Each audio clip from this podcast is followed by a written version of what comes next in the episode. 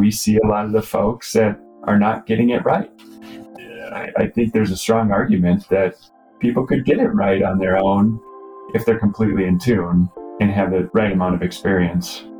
We'll get it right as well as with the tools and the data that's available to them in a reasonable manner. It's not like this is exorbitantly expensive that you can't use this data along with other testing data. And then from those tools, those different data points and different insights, coming up with an ideal personalized training plan, lifestyle plan, quite honestly, that really fit you with regards to training, with regards to sleep, with regards to nutrition, with regards to recovery, so that you're putting that all into an individual, custom tailored plan that you based with some help maybe from coaching as well as other experts that you can literally see how and feel how you're progressing optimally for yourself. Yes, and knowing what the problem could be.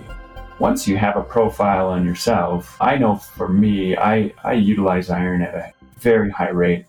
And if I am really ramping up my training and I start to get fatigued because I haven't paid enough attention to my diet, I know what it most likely is, and I can just take action, and I'm going to know in days based on how I feel whether or not that was the right action. Yeah, iron is a pretty quick hit. Yeah, yeah. you, you feel that pretty quickly. You sure do.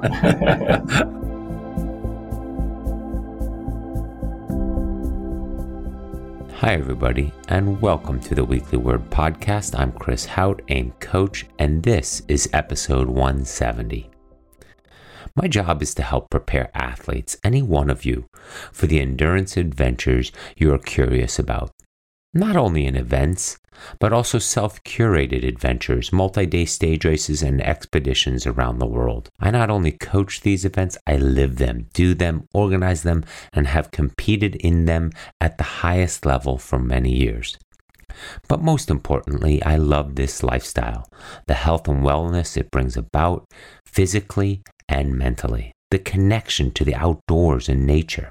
It shifts our perspective. It takes us into a world we are meant to be in nature, endurance, strength, mindset, and the potential that each brings with it. I not only coach for outstanding fitness these adventures require, but also the mindset, strategy, and focus in order to thrive, not just survive these events. You might think this means primarily elite athletes. No, not at all actually spend most of my time helping endurance athletes maximize performance despite busy schedules and life priorities. Masters athletes, those who went pro in something other than the sports and adventures they endeavor. That's the challenge. How do we participate in this lifestyle despite family, career, community, etc.? Too often, I've come across athletes that, to use a quote from Richard Wright, their impulse to dream has slowly been beaten out of them by the experiences of life. We don't want that. Let's strive towards the dreams we are capable of that can still be achieved. Let's use the experiences of life to enable those adventures and to dream even bigger. This is my mission as a coach helping athletes discover the endurance athlete that lies within all of us and working with them to systematically pursue that goal in a healthy and sustainable manner. This podcast is about the endurance lifestyle, the mindset, the supporting infrastructure for you to achieve endurance adventures, for you to be able to go out and do the adventures you are curious about, to follow through on that impulse to dream what does it take? How does it work? Why not me? And what are all the ingredients that make this journey a successful one? That's what I'm here to unlock for you on this podcast to discuss the endurance lifestyle with you, along with all its ingredients and amazing changes it can bring about also to answer some of the typical questions many of you may have on how to integrate this curiosity and dream with the reality of our everyday life and responsibilities. This week, we dive into a conversation with the founder of the Athlete Blood Test. This conversation is interesting for all of us as endurance athletes because So often we've talked on this podcast about the different data inputs we use in order to optimize our training time, as well as what signals we're listening to. So that ties into how we stare at our power meter on our bike, how we're constantly looking at heart rate while running or cycling, or how we're thinking about pace constantly when running. And many of you have heard over the many, well, 170 podcasts how I want us to understand to listen to our body because that's the best marker still with regards to our training and our performance, listening to our body. And we use power and lactate testing and heart rate zone testing and field testing, as well as the data inputs from the training to help us narrow down where we need to be with our training, but not necessarily are dictated by it. A power meter, yeah, a watt is a watt is a watt is everywhere going uphill, bad weather, snow, whatever it is, it's still a watt. But if we constantly hold on to a certain wattage range, we are going to train ourselves into the ground or overtrain or get injured and therefore no longer training. Similarly, if we're staring at heart rate too much, we want to be able to listen to our body, to use heart rate as another data input to how we're feeling, what we're observing, what we're noticing. Same as pace. All these inputs are inputs that work with what we're feeling, what sensations we're observing, what signals we're hearing and receiving from the body. When we have a good sense on how to combine all these inputs, we'll be able to optimize our training and also importantly optimize our recovery therefore the adaptation for the next training session and our ability to truly grow in fitness and as athletes. So, the athlete blood test today is an interesting conversation about another data input. What they specialize in is individually tailored blood biomarker testing to help you dial in your nutrition recovery, training, and performance. What does that mean? Well, they take a blood draw and they analyze the data for you as an athlete versus just a medical generic result. And they give you valuable input with regards to how to optimize your training. And most importantly, I think how to optimize your sleep and nutrition and so forth especially from a nutrition standpoint, which you'll hear in the podcast, is how it's heavily weighted in order again to optimize your training. So many times athletes just think, and it's a it's a misnomer in the community of endurance training anyway, more training is better. But if we're not recovering, if we're not absorbing, if we're not adapting to that training, well, more training isn't going to do us any good. And then we're back to that conversation of, am I optimizing the limited training time I have as a master's athlete? Like we talked about in the intro we all went pro in something else. And so I have these limited windows and I want to be consistent over a long period of time. How do I do that?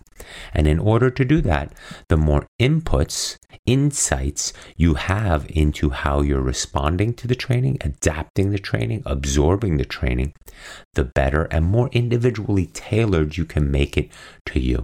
One thing we dive into is a conversation around overtraining and what that means and how a good blood test can give you good insights with regards to that. But it's individually tailored. It shows what you need in order to be successful. And we touch also a little bit on the back end of the podcast about how females need a different type of test and they are not just small men and why this is so important for them. But what I really enjoyed about the conversation is that Garrett, the founder of the Athlete Blood Test, sees this testing very similar to how we discuss it here on the podcast with regards to that it is an insight, it is a, a, snapshot, a picture in time of who you are as an athlete. And as I joke with him about it, um, he, he doesn't take a lot of advantage on repeat business. And I say that, you know, in jest because he is able to, and their team of scientists is able to sort of project forward what you need. And it shouldn't be a constant testing question because then either they're not doing it right or other things are happening with regards to that we're not improving with regards to the markers on the blood test. So I think you'll find this conversation interesting. I think you'll enjoy some of David's scientific inputs, as well as just a harmonious conversation around how to have the best possible outcomes. And you will be able to find most of their information on athletebloodtest.com. We are here joined today by Garrett Rock from the Athlete's Blood Test. So, Garrett, welcome to the Weekly Word podcast. Thanks for having me. So, what is it that the athlete blood test, I mean, the name is obviously very catchy and it pretty much captures exactly what it is you do or what you intend to do. So maybe um, a brief description of what it is you're looking to offer with the athlete's blood test and how you've seen that through over the years and where you are with it. Sure. So we've been around since late 2007 and it began as a study with elite Ironman athletes. And what we aim to do is to precision profile individuals and create a profile of how they're using certain micronutrients, macronutrients, how their body responds to training, to recovery, and several other factors so that we can ultimately provide an ideal diet that's tailored to their active lifestyle and sort of a, a wellness plan. And we're primarily trying to optimize performance, but you know, when you're looking at you know athletes and the stresses that we put on our bodies, this delivers a, uh, a, optimizing wellness component as well, and just how we feel. So, how frequently would you test this? Because it sounds like something that would um, need a variety of markers or slash frequency with regards to the testing? Yeah, this is an area that is progressing quite rapidly. Um, you know, in the past and in our early research and in our early offering, we didn't have access to genetic testing like we do now. But ultimately, you know, if I could reword that question, it would be, what does it take to to create predictability in in an individual and how their physiology reacts to the you know their lifestyle. And in the past, we used to say that you know three tests is this magic number, and if those three tests are performed at different phases of activity throughout the year, many of us, um, you mentioned masters athlete, I would fall into that category. I have you know my on season, my peak season, and my off season. And by tracking utilization of you know, certain nutrients, micronutrients of uh, how our bodies are hormonally responding to exercise at these different phases, we can create a prediction of you know what's going to happen in the future. So that used to take, like I said, about three tests taken at different phases. Now we have access to better genetic data than we've ever had. And so we're able to get to better predictability more quickly in in individuals. So uh, we've expanded our offerings to combine both blood and genetic tests uh, in order to get to a, a, a, predictable state more quickly, ideally in, in one test, maybe two tests. Yeah. And so that's not reactionary in the action of, let's say, how you're currently eating that week or even within the day. So the difference there between, let's say, uh, let's say a continuous glucose monitor captures data and you're constantly getting live almost feedback. How does this delayed two, three months at a time feedback in the blood and combined with genetic testing uh, give you that picture, give you those insights? So, testing genetics are, it's really going to give you tendencies, predispositions. But genetics, you know, or genetic expression is influenced by the environment. And there's a whole study on this called epigenetics, and I'm sure many of your users have heard of this. And one of the keys to creating predictability in how an individual's physiology will respond to a certain diet, to certain activities is to identify number one, what their predispositions are.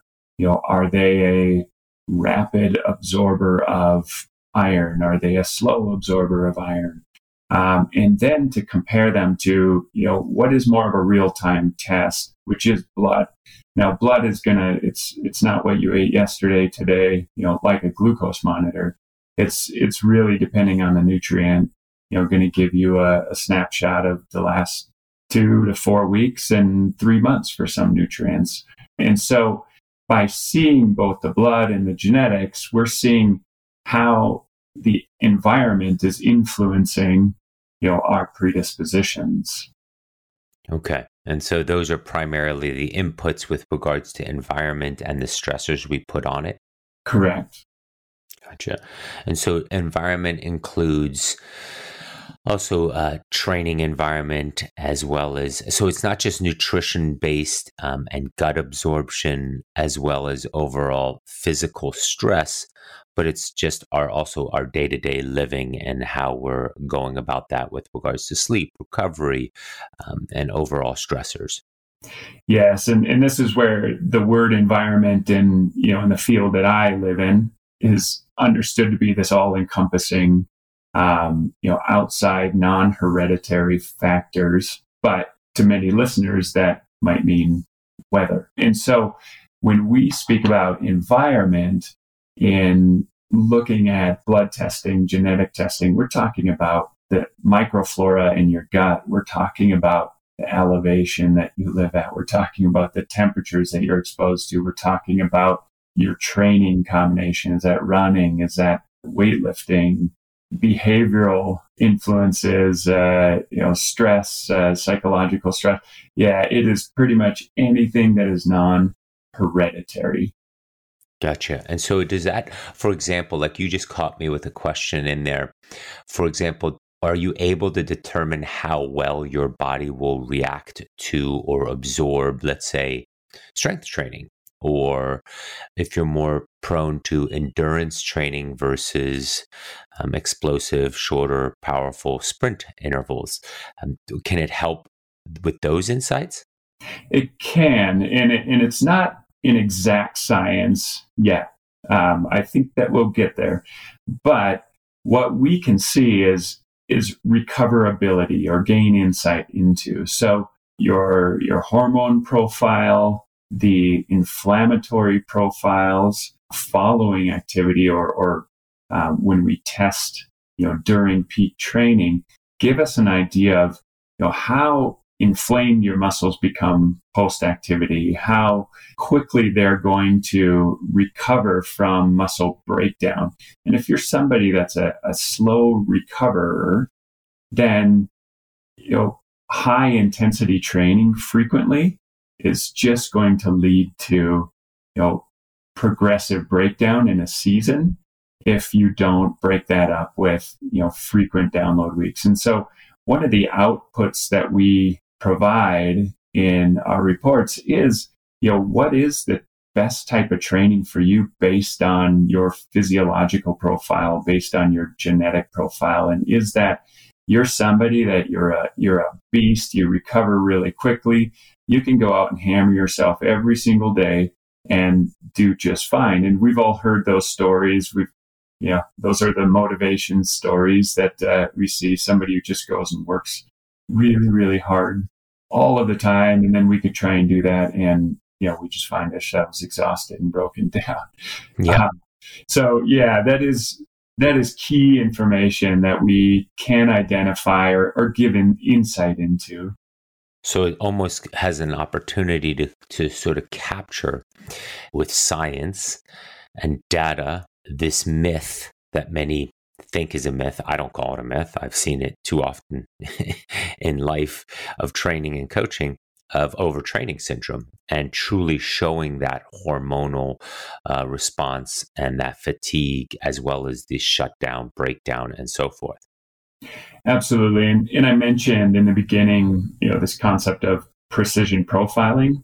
That's ultimately, you know, the goal and, and really the future of training.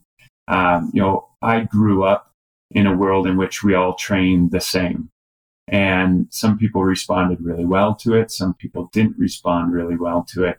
And what athlete blood test and, and others in this field are really bringing is, is an acknowledgement and, and proof that each of us will respond to training, to diets differently. And, and identifying what is best for the individual is the key to getting the most out of ourselves, whether that's, you know, in our sporting event or, or just feeling our best every single day. So, would any of these insights also um, limit our ability to do said event? Let's say, you know, your ability to do an Ironman, your ability to do a 100 mile run, or is it more just optimizing the work that you are doing as you endeavor for that, let's say, uh, big distance? Boy, that's that's a tough question. I, I, feel like that slips into more of a philosophical um, yeah. realm in that you know humans are gritty and and we can get through things that are far beyond what our, our minds can even you know often comprehend. And so I believe that it doesn't prevent people from being able to complete, but how you approach it um, science can help you uh, approach it in a way that's going to be most enjoyable, comfortable, and and uh, you know uh, successful in whatever way a, a person defines success. Yeah. Yeah, I'm just thinking of those rare cases. For example, let's say you have an iron deficiency and your ability to truly absorb iron effectively, let's say at all, um, without, let's say, transfusion that there's no real supplementation or diet adjustment for that. And so there I would almost tend to say as a coach of endurance athletes, it'd be like, well, you might struggle with this dramatically because uh, other than constantly going to see a doctor and going through that difficult process of getting that taken care of, maybe we should look at something else. Is that something that you, for example, say, yeah, that's a reality that for some people it could be that difficult? Yeah, I'm over here nodding my head um, because we do see those cases. Yeah. And in our preference is almost always to work with coaches um, whenever possible. We do have a direct to consumer, you know, experience, but those sorts of decisions they they kind of require a support team and and shared decision making and and it's why we really strive to work through that support team, which would be your coach in most cases. But yeah, yeah, there are there are cases, and and I mean there are many of them that come through where it's going to create a difficulty that or a challenge that somebody's going to have to make a decision about is it worth it or not. Yeah. Yeah, I can see that. And then you mentioned earlier with regards to tendencies um, that you can sort of determine and, and display the tendencies of what our body can do and what we're actually capable of with regards to epigenetics. How reliable are those tendencies do you feel like is that a 90% 80% ratio or is it almost bomb proof as in 100% yeah, I would I would never say anything in science mm-hmm. is hundred percent. It it uh, continues to change, but the genetic testing is it's accurate. If we look at correlative data, meaning you know what is the genetic tendency um, predict and what is the actual you know or the reality. So you know let's use micronutrients being there a really easy one, and, and let's use iron for example. I'm gonna, I don't have these numbers in front of me, and unfortunately, they're not committed to memory. But you know, let's say that yeah, 20% of of our users on the genetic profile are have low genetic affinity, meaning they're very likely to be low in iron because of you know a hereditary reaction such as absorption rates. The reality is that you know about somewhere probably 60, 70%, and I can actually look up this data, we have it, but uh, are actually going to be low. And there's a high percent that are not going to be low, and there's even going to be a percent that are going to be high. And so you can't rely on genetic profiles only mm-hmm. to predict what the actual levels are going to be in the blood. And, and that's because of this, these environmental influences. Yeah. No, so still pretty reliable tendencies, but you know, nothing's absolute. I, I would never recommend an action based solely on a genetic profile. Yeah. So let's just go through the process. So you uh, order a blood test via the website, or let's say with your coach or your support um, group. Let's say it's a it's a team, and then uh, you go to a lab, get your blood drawn, and then that gets uh, sent in uh, with the um, packaging you send to the said athlete. And then it takes a few weeks, I'm assuming, to then get the data back to you guys. You interpret the data, you go through it, and then you um, deliver on a report. And then you follow up with the athlete with a, uh, let's say, a consult to go over the report or discuss what's in the report or is it just a uh, report sent to the athlete what's the sort of process step by step yeah so the the athletes do they show up to a lab all they have to bring is is the email that, that that's sent to them. Um, they get their their blood drawn um, and we do this through labcorp so uh, as well as a number of other labs but it's a it's readily available for most people. And usually within three to five days they have their report back if it's blood only. Mm-hmm. genetics takes a few weeks and so what we do if you're getting a genetics plus blood test is we're going to report on the blood findings in that three to five days. And then we're going to add the genetic considerations after those come in and merge the two um, tests. The athletes then have the option to consult with one of our experts. The, the utilization of that is actually quite low. Yeah. Most people, uh, we do provide a long form report, uh, meaning, you know, somebody's actually, you know, hand typing a lot of the considerations in there and, and we try and make it conversational. Um, and my sense is that is enough for people that most people don't, you know, take the extra step of the consult. Mm-hmm. Do you think that might be just because it's an intimidating field of uh, of of science slash knowledge that they're just not familiar with the questions or how to approach it, or is it just more just the follow through? It might be, and and I would love to believe that we're you know a warm welcoming body and we sure try to be um, so that people do have questions we'd rather have them come to us you know, it, it, might also be fear of getting charged for things that they weren't mm. expecting. I, am not sure, but our our entity is not is not that way, and and we have people on every single report. We do not algorithm reports. There are some things that you can algorithm um, with blood tests and, and do so very accurately, but in our algorithm study, the one study that we did, and this was a while ago, we were failing 30% of the time, or the algorithm failed 30% of the time. So they have access to the, the very people that are in their report. And for your users, I would encourage them to take advantage of that if they if they're inclined. So so door to door from ordering the test on the site all the way through to receiving a report. Let's say just blood um, for now. We're talking a 10 day window. Well, it can be as short as three days. You could put your order in in the morning, have your email within usually within an hour or two, and show up to the lab that day. And the fastest we can report is two days later because the lab usually takes a day or two.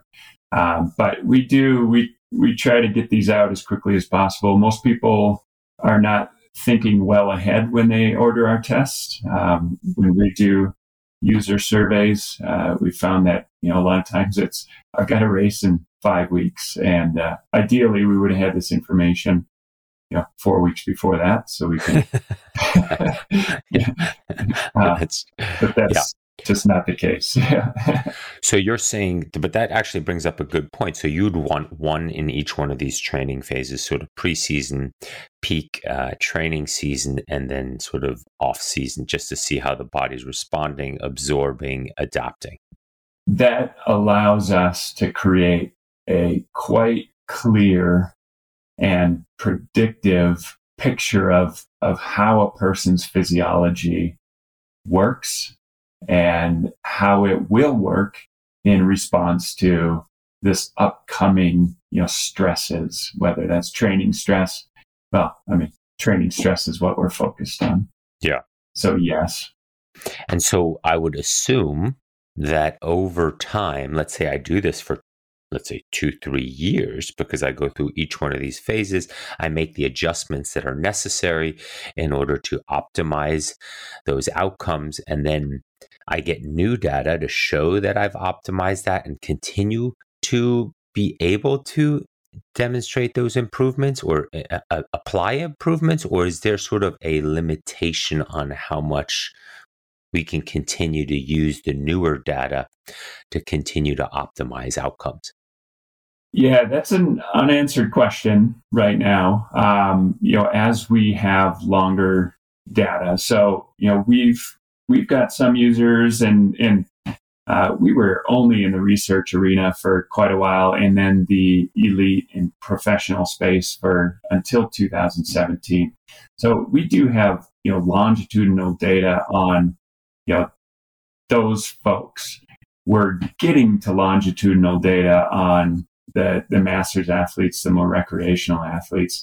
So right now, what our data shows is that once we have that profile and you know somebody showing consistency in maintaining optimal that retains that way so we don't see a need for long-term testing or you know testing every single year mm. but that could change in the future you know, we do go through life changes as we age. You know, our, our ability to absorb certain nutrients, macro and micro changes, and and uh, the hypothesis would be that at some point you essentially have a, a different system than you're working with, but how many years in between, we're not sure. Thus far, our data says, you know, once we profile and optimize, you should be able to maintain that without testing.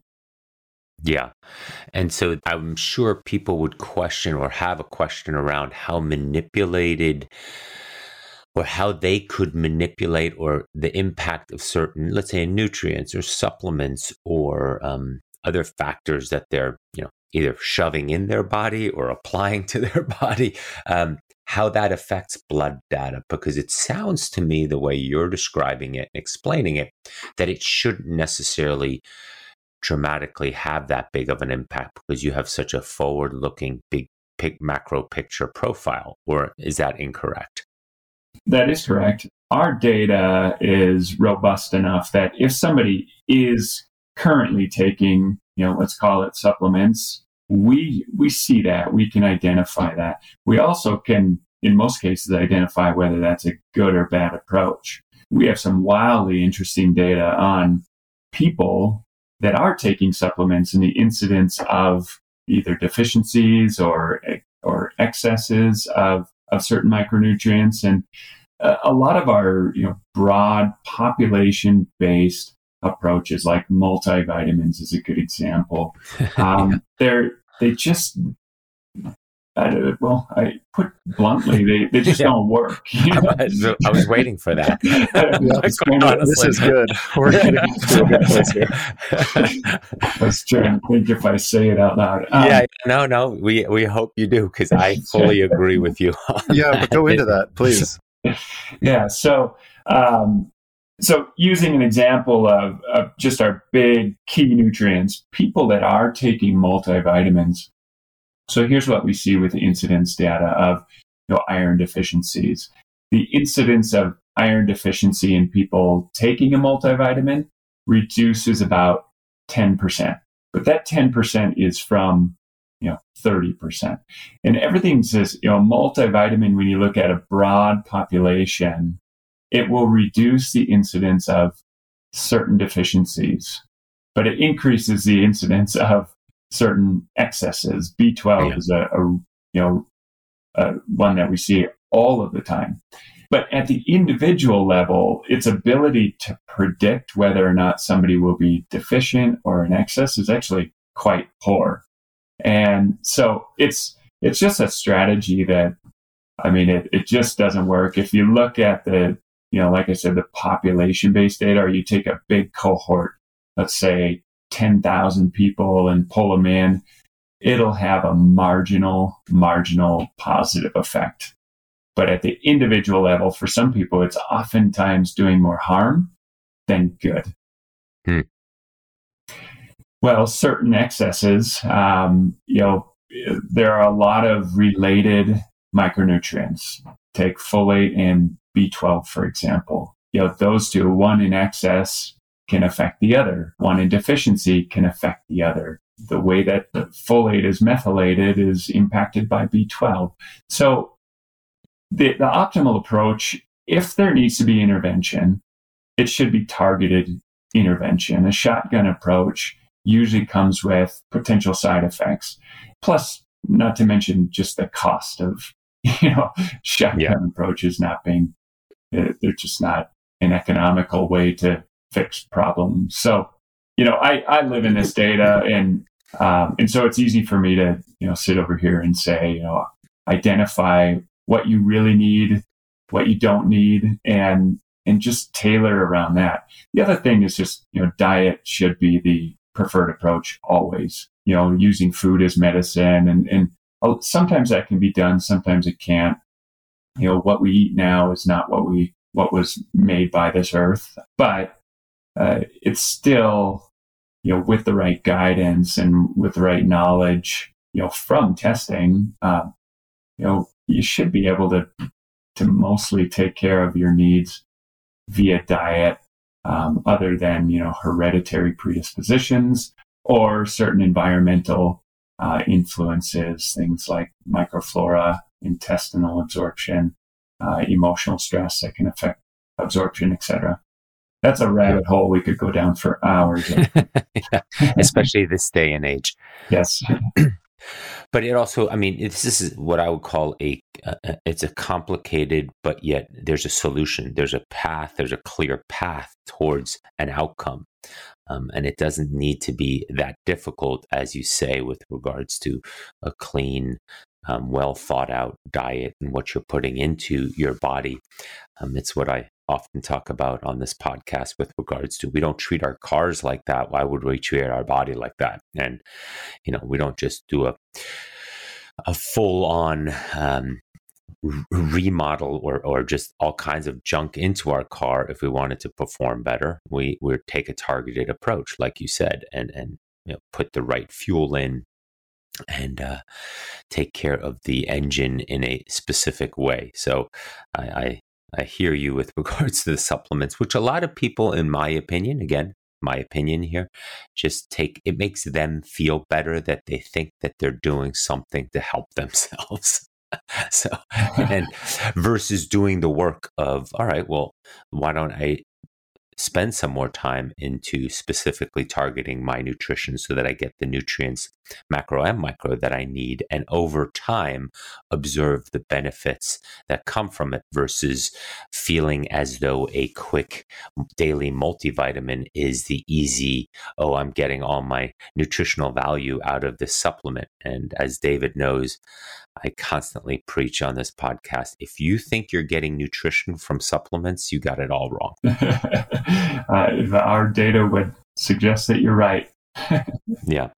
So that's actually with with the data. It also sounds to me as though you know, as I'm thinking through different ways to apply the test, is and the data is for uh, high school teams and college teams, especially let's say a, a running or a track team where different athletes have different needs with regards to how they're absorbing the training and what kind of training they need and how to optimize their training time, I can see that that's extremely helpful to um, creating an overall team that is better due to the individual training plans and absorption of the training, recovery, and so forth um, for each individual athlete.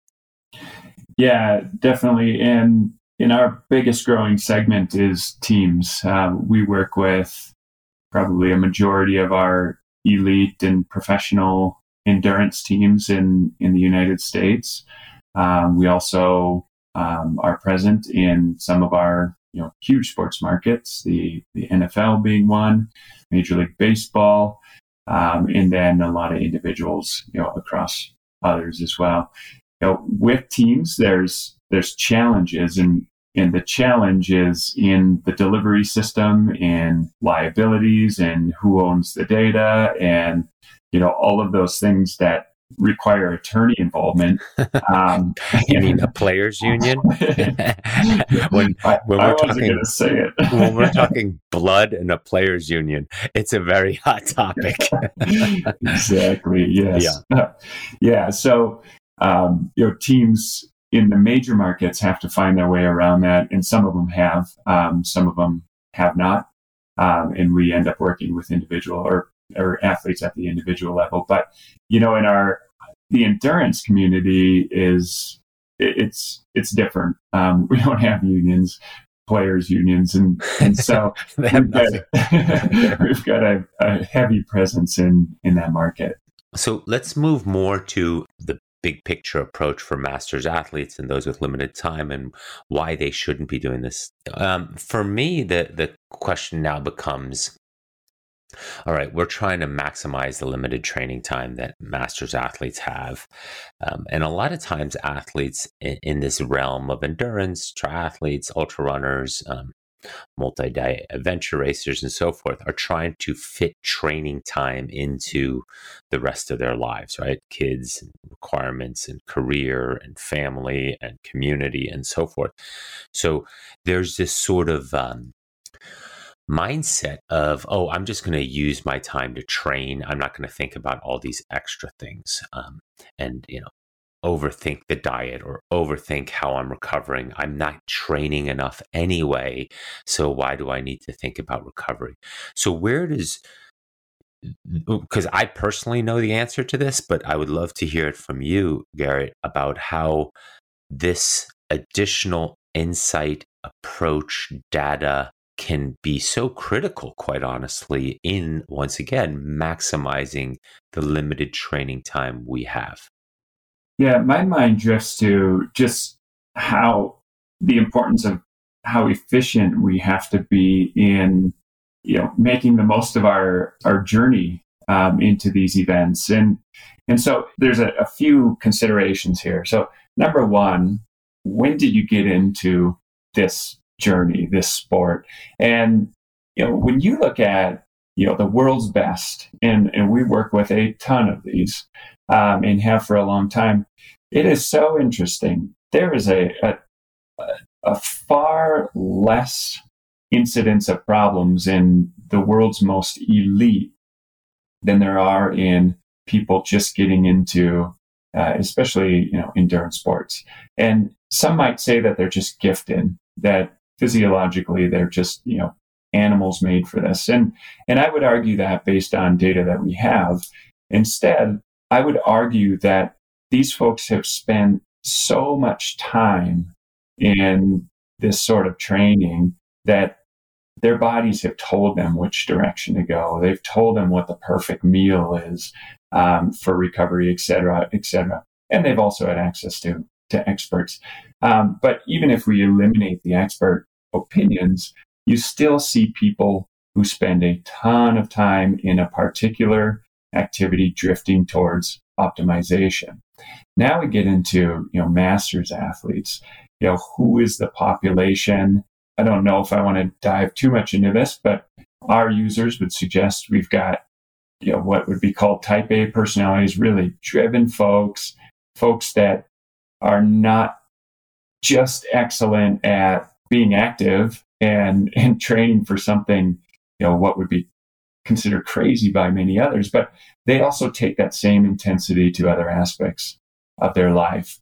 And so because of that and because of entering into these sports or ramping up into you know, longer and longer distances to me this is about becoming you, you only have so many years to figure out you know how you're going to feel good in this endeavor before it's just not it's going to compromise either your relationship your job or, or something that is also important. So the sort of data that we're collecting allows people to learn those things more efficiently.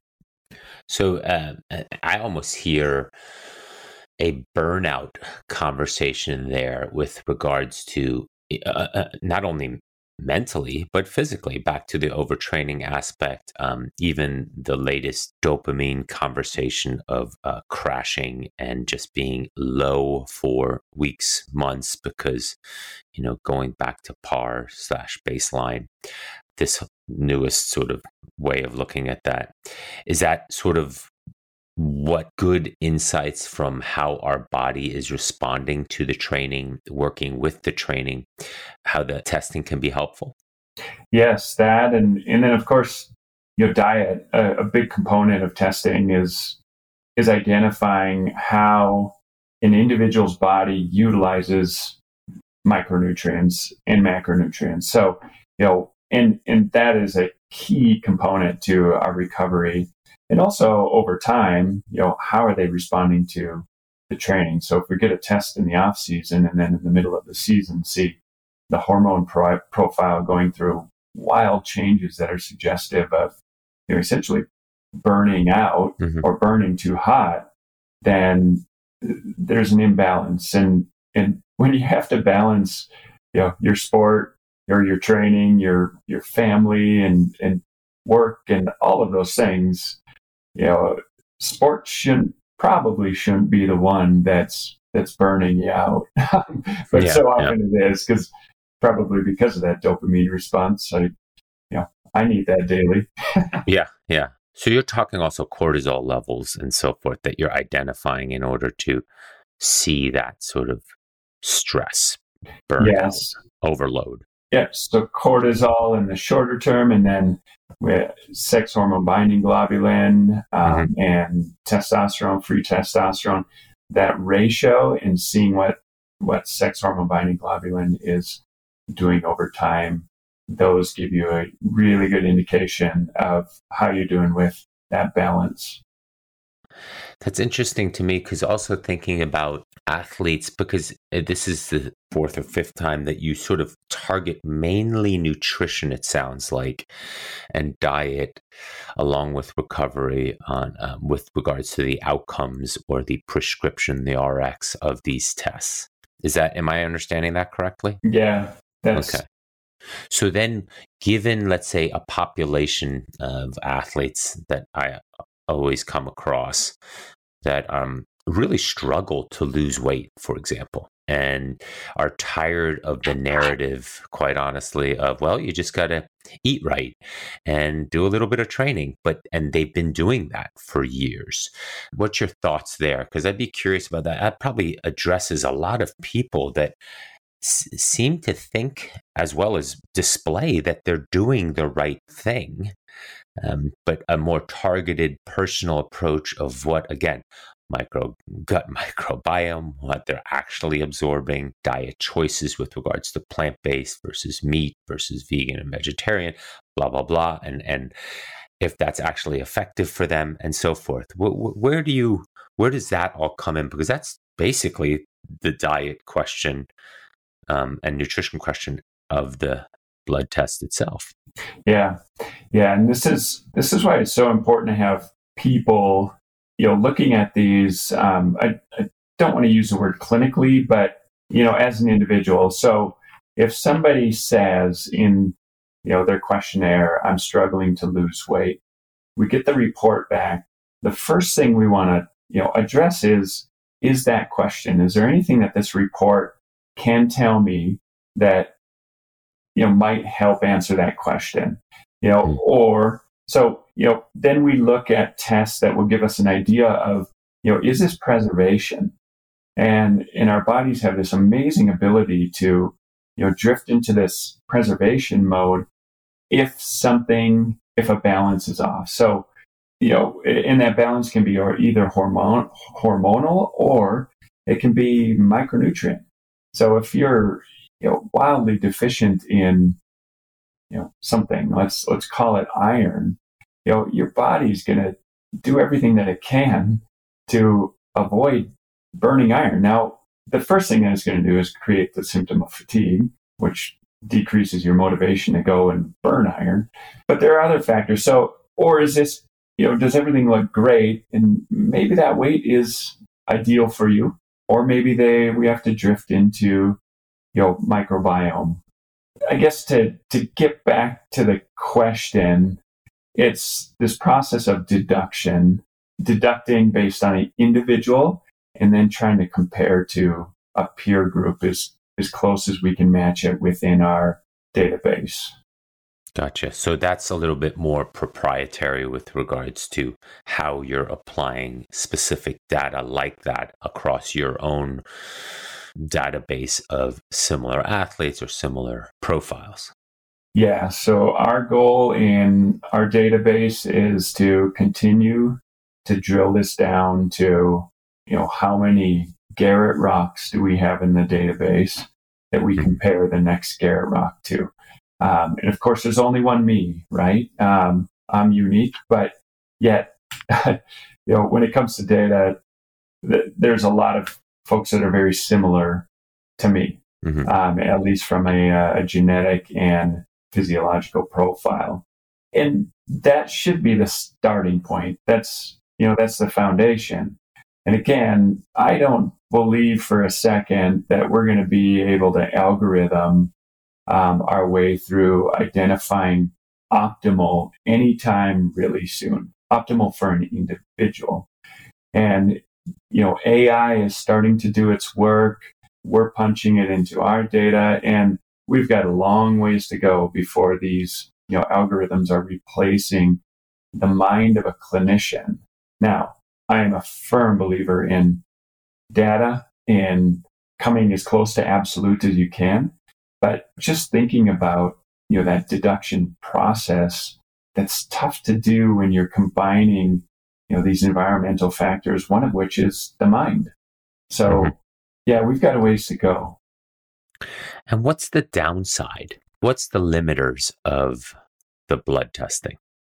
I think the downside for some people could be just worry, concern, relying too much on the numbers and not enough on how they're feeling uh, and saying, you know, my numbers look good and therefore I can go nuts. But today I don't feel that good. And so, if anything, it would be the hyper analytical um, athlete. And, and I think the hyper analytical athletes are drawn to finding numbers or looking for numbers that rationalize whatever they're doing and neglecting, you know, how we're feeling that day. And, you know, our body, if we listen to our bodies really closely and we have enough experience within a certain activity, you know, a lot of times our bodies are going to drift us to the most appropriate yeah, answer. Yeah. the challenge that we have is it's it's like the tipping point, and you drift into a, higher state of uh, consciousness, if you will, when we're trying new things, um, achieving that higher state of awareness or, or consciousness related to that activity is is challenging. And it's a muscle. I mean, we talk about that a lot on this podcast. It's a muscle that um, needs to be strengthened and flexed with regards to knowing how to listen to your body, what the signals are. At times, even it's whispering mm-hmm. and knowing how to hear that amongst all the daily noise. So, you know, it's interesting to me with regards to the blood test because also where I'm sort of migrating to is it's another data point. Let's say we're talking athletes so often these days with HRV and patterns and all kinds of different the wrist to testing data and VO2 max and lactate threshold testing and oxygen uptake and lab here, lab there versus listening to your body, feeling the training, and using all this data as an input.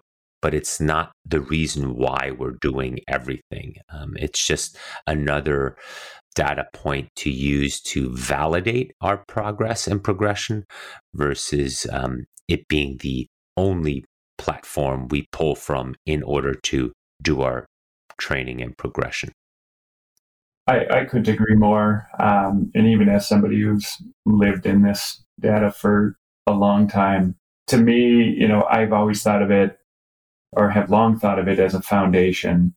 And the more I live in it, the more that idea is solidified to me and that it's the foundation to which you build upon. It, ultimately, the ability to listen and do exactly what you were saying there um, is without the two, or, or I guess combining the two is is an optimal pathway to me. Of course, I'm going to come in with a bias that you know data really matters. Um, yeah, yeah. Because we see we see a lot of the folks that are not getting it right. I, I think there's a strong argument that people could get it right on their own if they're completely in tune and have the right amount of experience. We'll get it right as well as with the tools and the data that's available to them in a reasonable manner. It's not like this is exorbitantly expensive that you can't use this data along with other testing data. And then from those tools, those different data points and different insights, coming up with an ideal personalized training plan lifestyle plan, quite honestly, that really fit you with regards to training, with regards to sleep, with regards to nutrition, with regards to recovery, so that you're putting that all into an individual, custom tailored plan that you based with some help maybe from coaching as well as other experts that you can literally see how and feel how you're progressing optimally for yourself. Yes, and knowing what the problem could be. Once you have a profile on yourself, I know for me, I, I utilize iron at a very high rate. And if I am really ramping up my training and I start to get fatigued because I haven't paid enough attention to my diet, I know what it most likely is. And I can just take action and I'm going to know in days based on how I feel whether or not that was the right action. Yeah, iron is a pretty quick hit. Yeah, yeah. you, you feel that pretty quickly. You sure do. Especially in your breathing and your heart rate and yeah. overall at the end of just the next workout. Yeah. Um, so so thinking of like triaging, I don't feel good today. What could it be? By having that knowledge uh, that tests provide, you're able to to triage that the differential diagnoses, if you will, pretty efficiently. Whereas without it, gosh, it could be anything, you know? Yeah, yeah. I hear all the time. I don't, I just think I'm not drinking enough water. I love that one. Yes. we, we, get that a lot too. it's like, all right, if you think that's it, good. that should be a quick fix. Let me know how you feel tomorrow. I have a question though related to this. So there are a lot of things that I think an athlete can intuit along these lines of what you were just talking about with iron. For example, sex hormones, electrolytes, you can pay attention to how you're feeling, what you're thinking, and get a pretty good read on these things, even without a blood test, uh, potentially. And, you know, there's certain bases athletes can cover. So my question is twofold. One, how are you guys seeing low iron manifest specifically? And two, where are the blind spots where you just can't feel something that the blood test would then identify? Yeah, that's an excellent question. So, iron manifests, if we're going to, I guess, talk broadly, um, females are at very high risk of iron deficiency. And what we see very often is in, in female athletes that have some sort of gastrointestinal disorder. Um, and, and that could be irritable bowel syndrome, that could be uh, emotional stress causing or, or, contributing to inflammation, etc. Uh, what we'll tend to see if, if they're supplementing, then we're going to see high serum iron or normal serum iron, and we're going to see low ferritin. So knowing the ratio of iron, serum iron to ferritin is, is really important to us because yes. that's giving us an idea of just whether you're keeping up uh, or not keeping up and, and also how quickly your body is utilizing that iron. So if we see, you know, low ferritin, but serum iron is okay, the chances that that athlete is going to actually have symptoms of fatigue or performance decline is really high because their body with low ferritin is going to go into you know some state of protection and that's that's a sneaky one but more common more common than people realize it's very common um, yeah. in fact uh, ferritin below ideal in I was just looking yesterday, a female long course triathlon athletes is 56%. Yeah, that does not surprise me at all. I mean, it's it's a constant and it's just automatically associated with oh i'm just tired or life stress and mm-hmm. so forth versus digging deeper yeah, yeah, but then you know so you know several years ago we went through the the iron supplementation craze everybody should just supplement iron after i can't remember when that study came out maybe this was I want to say eight years ago or so. Study came out, showed the percentage of athletes that were low in iron or deficient in iron. So we all began supplementing iron. Uh, well, there's a lot of unintended consequences that come from blind supplementation. You know, the one that's easy to highlight is overabundance. So iron overload, you know, that occurs in about 11% of female long course triathletes, the same group. so if you look at that, 56% are, are low in iron, 11% are over the majority of people don't have the iron nut cracked.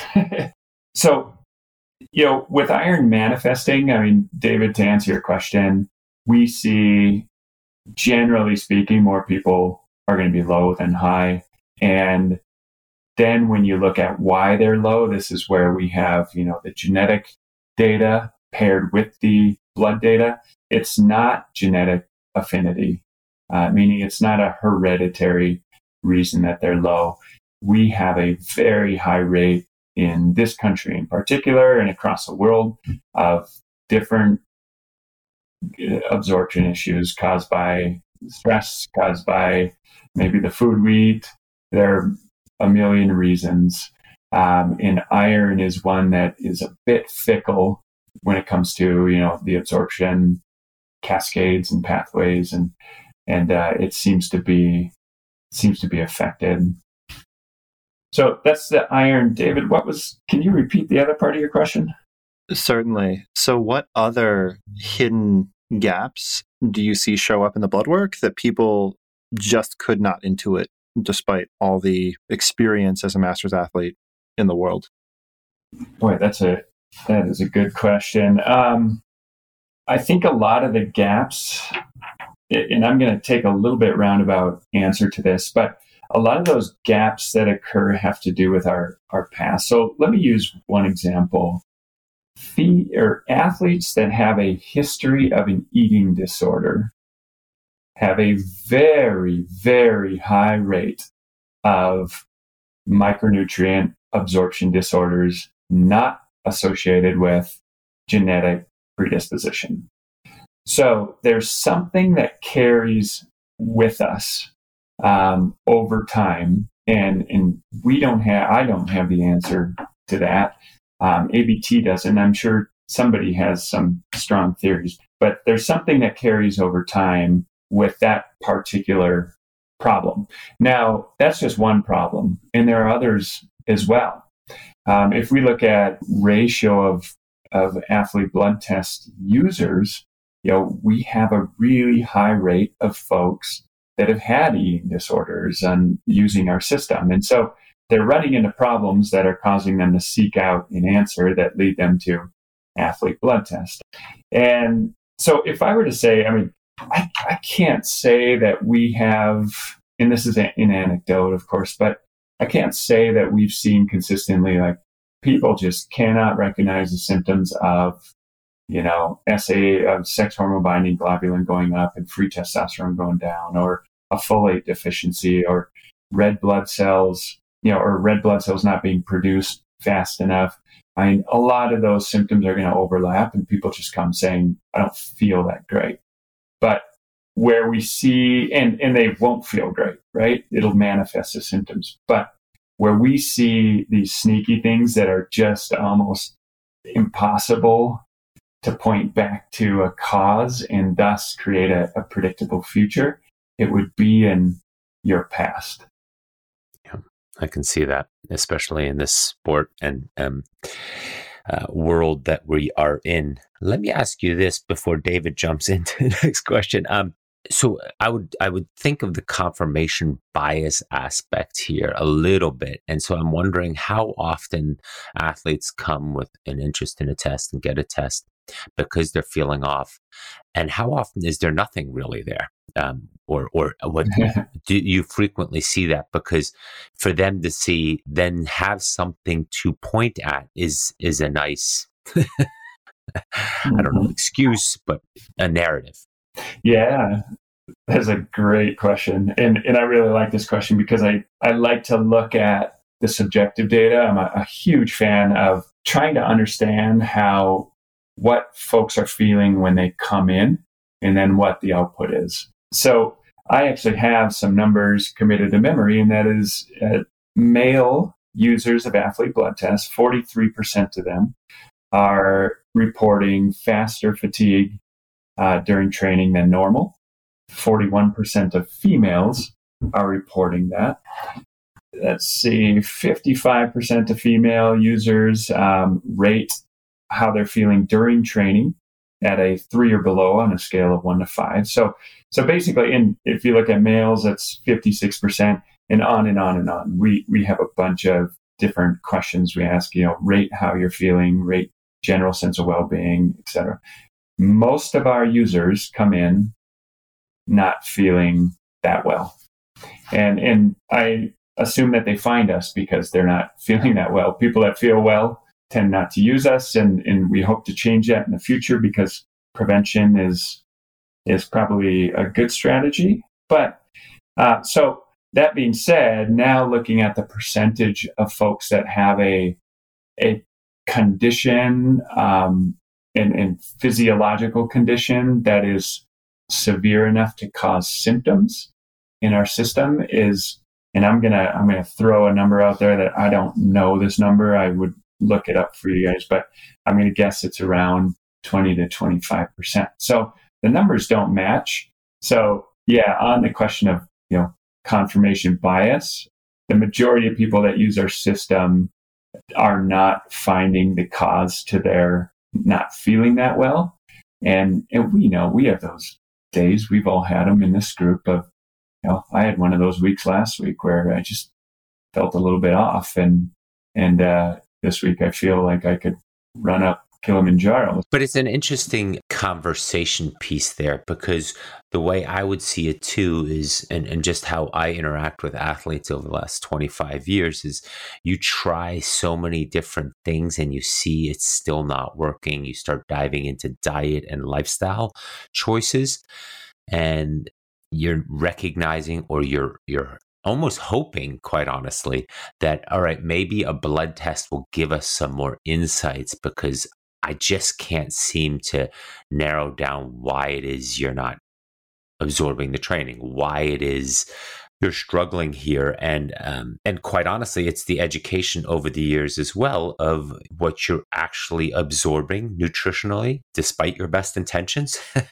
becomes a big warning signal to say, okay, you know what, we need to find out. We need to know better if that path or that reasoning is not justified. So, for you to say a large percentage of people that come to take the test are struggling with something, I could totally uh, understand that. Yeah, and and that's where I, in my opinion, having a coach is is a really great strategy because coaches tend to have that experience of, you know, should we should we jump to action here and in the speed at which we as individual athletes will jump to action is, is, well, it's high because, you know, the next workout matters that much, right? I'm not yeah. going to have a great race if I don't get my perfect workout in next time tomorrow and my last one sucked. Yeah. so yeah. yeah, but but ultimately, you know, our data would would support you in saying that symptoms should reside over time and you should walk through that mental process of what could this be? What else do I have going on before starting to to think that this could be a, a physiological problem. Yeah. And, and especially if you have a baseline. Now we have users that test frequently through us. And when you say frequently, what's frequently? I would say, you know, three to to five times per year would be a very frequent user. Okay. You know, most people are gonna are gonna use us one to three times and then drift off and they're gonna disappear for a while and and then maybe come back if they up the game, um, jump from one distance to a further distance, for example, in the endurance world. I need to do some marketing for you. We we need to we need repeat users here. which is interesting though, right? Because you talked about type A, you'd be you'd actually think that the type A athlete would be curious to get more data in order to constantly see the swings and interactions, whether they're there or not. It's just, I want to know, I want to know more, I want something to point at. And so, therefore, more free. That actually surprises me that it's not, you know, three to five tests a year for uh, five, six years in a row. Yeah, and, and maybe that is contributed to by our goal is to provide them predictable information. And so once we have, especially those three tests or genetic plus, which our most popular panels are our most expensive panels. It's the platinum panel, it's the gold panel, it's the ABT SHE panel. And those have a pretty high ability to predict the future. And, and our goal is to provide as much information about the future to prevent problems. And so maybe we're contributing to that. yeah, yeah. And too good of a test and too good of a prediction format. Interesting. Yeah, that's that's great to hear. Um, look, well, we don't want to go too long. Maybe just a, a, couple more questions. I know on my end, I'm sorry, David, to keep uh, keep you at bay here. Do you see a difference with regards to the testing approach, outcomes, need on shorter, more explosive sports, me being a swimmer by background, versus endurance sports and, and how that's uh, affecting the blood test um, data? Yeah, generally speaking, in the recreational athlete, masters athlete, yes. Um, and, and so training under five hours a week has a very low incidence of anything that requires action. Once Interesting. You, yeah, once you hit the eight hour a week mark, it basically is a hockey stick um, in that population. Wow. Wow. That's yeah. That's a yeah. It just brings all those things to the surface. Um, but also from an intensity standpoint, I'm wondering. Let's say higher intensity, explosive um, work versus aerobic zone two go all day work. Yeah, aerobic go all day endurance has a much higher rate of problems and potential problems uh, in what we call risk ranges of, of biomarkers than short explosive. Uh, without a doubt, absent of the one exception to that would be NFL. In the NFL, hmm. we see a lot of problems that that is uh, directly attributable to eating at fast food restaurants. but it's interesting too, from a philosophical standpoint, what you're um, seeing with regards to the physiological, the physical, excuse me, physical response to endurance training, as well as what I come across in the mental mm-hmm. response to endurance training, is that those issues, whether you have them physically or mentally, they come forward in the longer you go in training. Um, and uh, we don't see that, or I don't see it in most athletes on shorter. Um, I would say that sort of that five to seven hour window per week too. It's if it's less than that, you're not tuning in to the to that that higher self um, for for my use of words. But you go longer, you're you're you're in your head a little a little bit more, and we see a totally different conversation and awareness coming about. Um, and why I love to coach endurance athletes, quite honestly. So. All right. Well, David, anything left here? We don't want to keep Garrett too long. Uh, yes. how often do you see just one or two biomarkers that are completely off and everything else looks good versus seeing a broad spectrum of everything just being low. Uh, what what are the the big data sets showing? Yeah, the the former is by far more common. It's uh, we see one to two biomarkers being off far more often than somebody I was going to say hot mess. Um, yeah, globally off. Um, yeah, it's it's usually one or two things, and you know, if we look at our user profiles in our you know direct to consumer or you know through coaches, you know, this is predominantly endurance athletes. This is a very motivated group. This is a very a group that's engaged in being healthy. And so I think that contributes. So what we are seeing when we combine the genetic with the blood data is that this is a either uh, there's an influence here. It's either an environmental influence, again, environment being all those things that we talked about earlier, or it's hereditary. And it's one of those liabilities to our well being as an athlete that would be tough to come by without a test or tough to to understand without a test. So that would be a tendency to ignore the signals that we're not aware of uh, that are signals. Yeah, and, and yeah, like it, you know, it's recurrent. That's uh, that's actually, and that's the profile of endurance athletes as well. Just sort of push through. I don't got time mm-hmm. for this.